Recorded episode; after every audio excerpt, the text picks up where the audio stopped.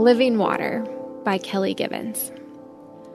Jesus answered, "Everyone who drinks this water will be thirsty again, but whoever drinks the water I give him will never thirst.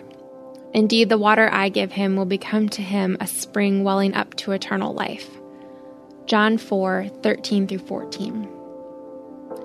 The last time I visited Washington, D C, I noticed a lot of construction going on at the Lincoln Memorial Reflecting Pool. It was no sight worth seeing. All that was there was dry concrete and construction cones. But after nearly two years and thirty-four million dollars worth of renovation, the pool was finally filled and ready to be enjoyed by tourists once again. Unfortunately, less than a month after reopening, the pool was no longer reflecting. Instead, it was full of algae. Visitors described it as similar to split pea soup. Disgusting. You would never know all the money and time that went into renovating it. I can't help but see a similarity between the reflecting pool and our own hearts. We so often put on our Sunday best, attending every church function, volunteer, and do ministry in order to fix ourselves and mask our sin problems. But no matter what we do, eventually our algae-like sin comes back. Algae can grow easily in the reflecting pool because it's shallow and small.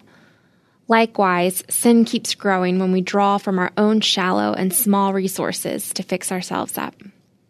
But the resources Jesus has to offer are better than ours.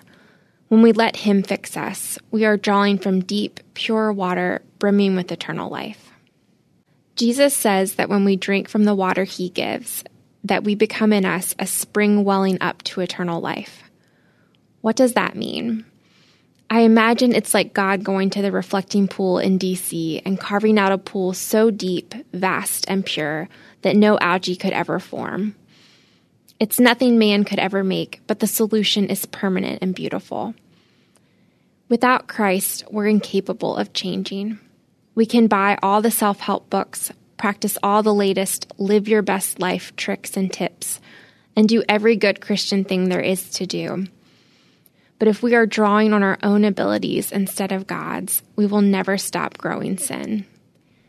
Thankfully, Christ has offered a solution that will be killing the sin in us. It's himself, the spring of eternal life. Intersecting faith and life. Reflect on your past week. How often have you tried to cover up or fix your sin by putting on a smile and doing a lot of good deeds? Remember, it's not about what you do. It's about what Christ has done. We can never do enough renovations on our own lives to fix our sin. And that's okay, because through Jesus, our sins are pardoned and we're invited to drink his water of eternal life. For further reading, check out John three sixteen, Romans six twenty-three, and First Timothy one, fifteen through sixteen. And as always, check out fantastic resources on faith, family, and fun at crosswalk dot com.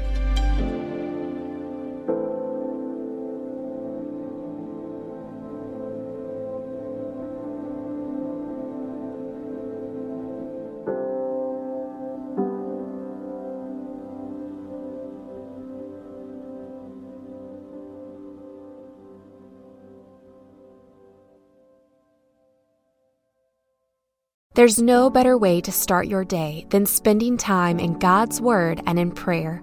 Don't know where to start?